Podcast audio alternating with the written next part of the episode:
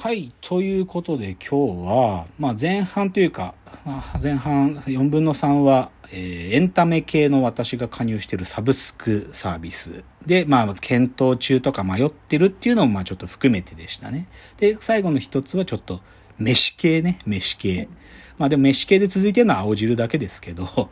でもちょっとそういうのを紹介して、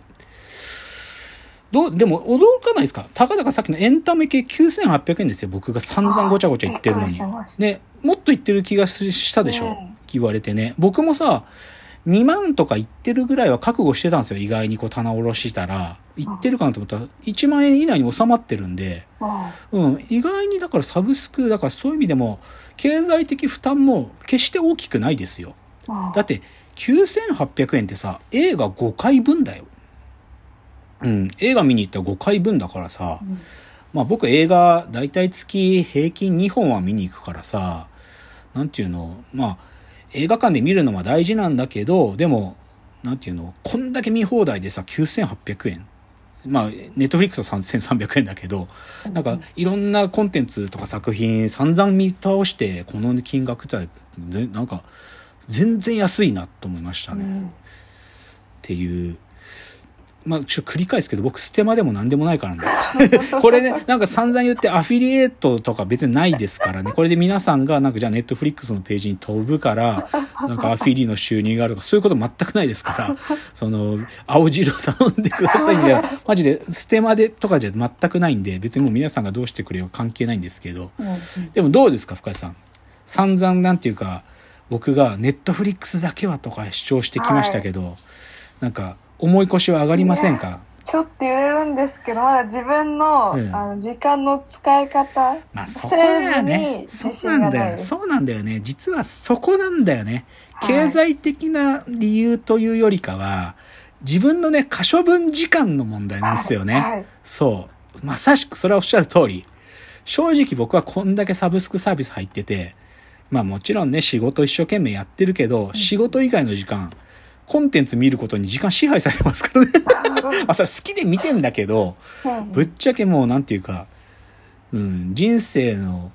なんだろう、にじゅっパーセント は作品見ることに、まあ支配されてるっちゃ支配されてるんで、だから可処分時間って意味ではその通りなんだよな。だから、さっきの僕はさ、義務的にネット、あ、ニュースピックスとかね、はい、オンラインサロンとかも、もうね、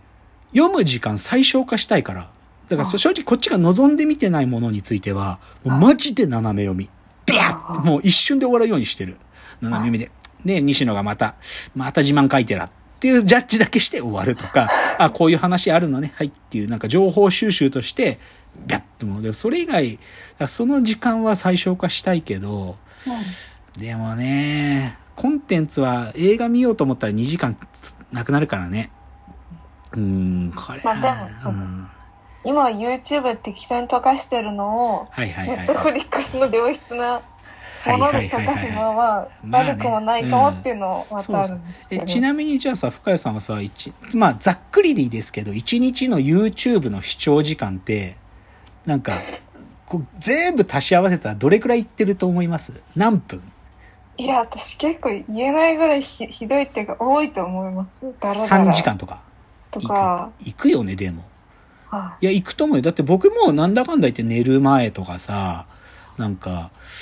なんだかんだ言って YouTube ついてるからね。だからいわゆる昔でいうテレビをなんか雑につけとくのがただ YouTube に変わっただけで、あ、うん、だからあ、うん、まあガチのガチの視聴してるかって言われたらダラダラ見てるっていうだけなんだけどね、うんうん、でもさんじかんとかは行くんじゃないかな。でもそういう意味で言うと Netflix とかでじゃあドラマ見よう映画見ようって言ったらながら見はできないじゃん。あやっぱりなんかだ、だらだらその画面から目離すみたいなことはできなくなっちゃうから、うん、そういう意味だとね YouTube の完全に代替オルタナティブかっていうとそこはね少し違う可能性あるよ。うん特にさ海外系のドラマでさまあ英語できるんだったら英語で聞き流せるけどさ正直英語が早い時とかどうしても字幕見なきゃちょっと話ついていけねえみたいな時とかはやっぱり字幕を追わなきゃいけないから画面から目離せないんだよね。うん弁護士ものとかそうだよ。あ、うん、あの、僕がね、なんだっけな、すげえ見てる、繰り返しの、あ、そうだ。あの、殺人を無罪にする理由とかいうのがあるんだよ。で、これとかね、弁護士ものなんだけど、正直ね、もう目離しちゃうとね、追えない。専門用語で多すぎちゃって、なんだ、なんつってかわかんねえぞ、つって。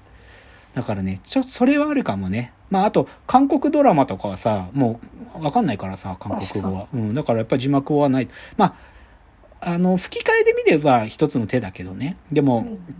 まあ、別に吹き替え別にいいんだけどね。ただまあ、ドキュメンタリーとかはやっぱ目外せないし、だからちょっと YouTube を代替するかどうかは、まあ、ひゃくパーセント か代替できるかっていうと、ちょっと疑問かな。うん、でもネットフリックスはこれからまたねバンバカオリジナルが来ますからね。正直だってさっき言ったさ、あの僕たちはみんな大人になれなかったっていうその森山未来と伊藤沙莉のやつってネットフリックスで公開されるけど、同時に映画館でもなかかるんだよ、同じタイミングで。だからネットフリックスで見ないでも映画館で見れるっちゃ見れるんだけどさ、そのでもね、なんかネットフリックスで見れるもん映画館で見たくねえなっていう気持ちはあって。でも、アマゾンプライムも似たようなのあるんだよな、なんか。アマゾンプライムで見れる。でね、最近ね、映画サービス、あ、映画紹介系サイトっていうの。例えばヤフー映画とかさ、あの、何々映画みたいなさ、フィルムなんとかとかさ、そういう映画紹介系メディアあるじゃない？ああいうとこにね、もうね、ネットフリックスでも公開とかいう、タグが入るようになったのよ。ああ、うん。まあそりゃそうだよね。だってネットフリックス加入してる人がさ、映画館でしか見れないと思って見に行ったら、見れてんじゃんつって怒るやつが出てくるだろうから。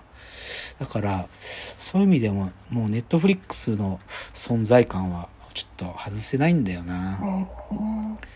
今日ぶっちゃけさ、上げたやつで値上がりしたらやめるなって思う。まあ。正直、ネットフリックスとアマゾンプライム。で、まあ、アマゾンプライムはプライム会員の金額だけど、正直僕これ、本当に今の価格が にてんご 倍までいってもやめないっすよ。この二つは。うん。もうなんか、自分の生活にとって必須。でも他のやつは、いち割価格が上がったらやめるな。それくらいなんていうの、まあ、メルマガの、その、毎月読んでる鈴木さんとかダヴィンチさんとかのはやめないけど、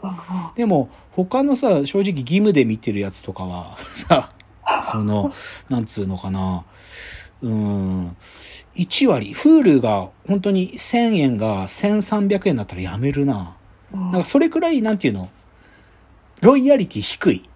ネットフリックスとアマゾンプライム以外は。うん。なんか、マジで、なんだろうな、ネットフリックスユーザー座談会とかあったらめっちゃ喋ることあるけど、Hulu 座談会やりますって呼ばれても喋ることないよ。だって Hulu への思い入れないんだもん、マジで。だからそういうものかな。うん。いや、これちょっと深谷さんがネットフリックスに加入するのがどちらかというと今日のゴールだったんで。でもまだあれですか、いっかげつお試しもまだ使ってないんですか？使ってないです。ああ、まあね。逆にね、そのプレッシャーがあると時間より使う可能性あるもんね。いっかげつお試し期間だからちょっと見ようと思ってたやつ全部見ちゃうとか言って全ての時間が奪われるみたいなね。それはちょっと地獄っちゃ地獄だと思うんで。でもな、なんか最後に言ってた物理的なもののサブスクなんかやってないですか、深谷さんは。飯系、飯、飯じゃなくても、例えばさ、掃除系のサブスクとかはあるじゃん。ダス、もともとダスキンみたいなのがやってたさ、掃除アイテムが毎月入れ替えてくれるとかさ、そういうのないですか？まあでも寮の生活だしね。そうですね。うん、あんまり。一時会社で水やってたんだよな。え、え、営業が来てさんかげつタダですって言うから、え、水やってきたね、もう全く続ける気なかったよ。え、まあ、冷たい水とあったかいお茶が、お水が出ていいなとは思ったけど、なんか別に続ける理由ないなと思って。はいはい、まあちょっとね、サブスク全盛なんだけどね、あらゆるものサブスクサブスク言っとるから、まあでも意外にね、やっぱり安いですよ、サブスク。まあ飯は高いけどな。うん、まあちょっとぜひね、皆様も、あの、こんなサブスク私やってます。これはおすすめですとかね、これやめようと思ってますとかあったらね、いや、意外に今日僕棚卸ししてて、あ、冷静に考えたらこれもサブスクじゃんみたいなの昨日の夜とか気づいて書き足したのとかあるぐらい、なんかもう溶け込みすぎてて忘れてるんですよ。なんか毎月の請求も何で払ってるんだっけみたいなの、ペーパルだっけカードだっけみたいなのも分かんなくなっちゃってるのとかあるから、意外に埋もれてるサブスクもあるんだかもしれないんで、皆さんもね一回サブスクの棚卸しねやってみると発見もあると思うんでいいと思うんですよね、うん。なのでちょっと加入もしくは自分の現在やってるサブスクなんかご興味なんか皆さんの中で気づくことあったらぜひあのフォームからお知らせいただけると嬉しいなと思います、はいはい。ということで今日はこの辺でお別れのお時間がやってまいりました。わーわー言っております。お時間です。さよなら。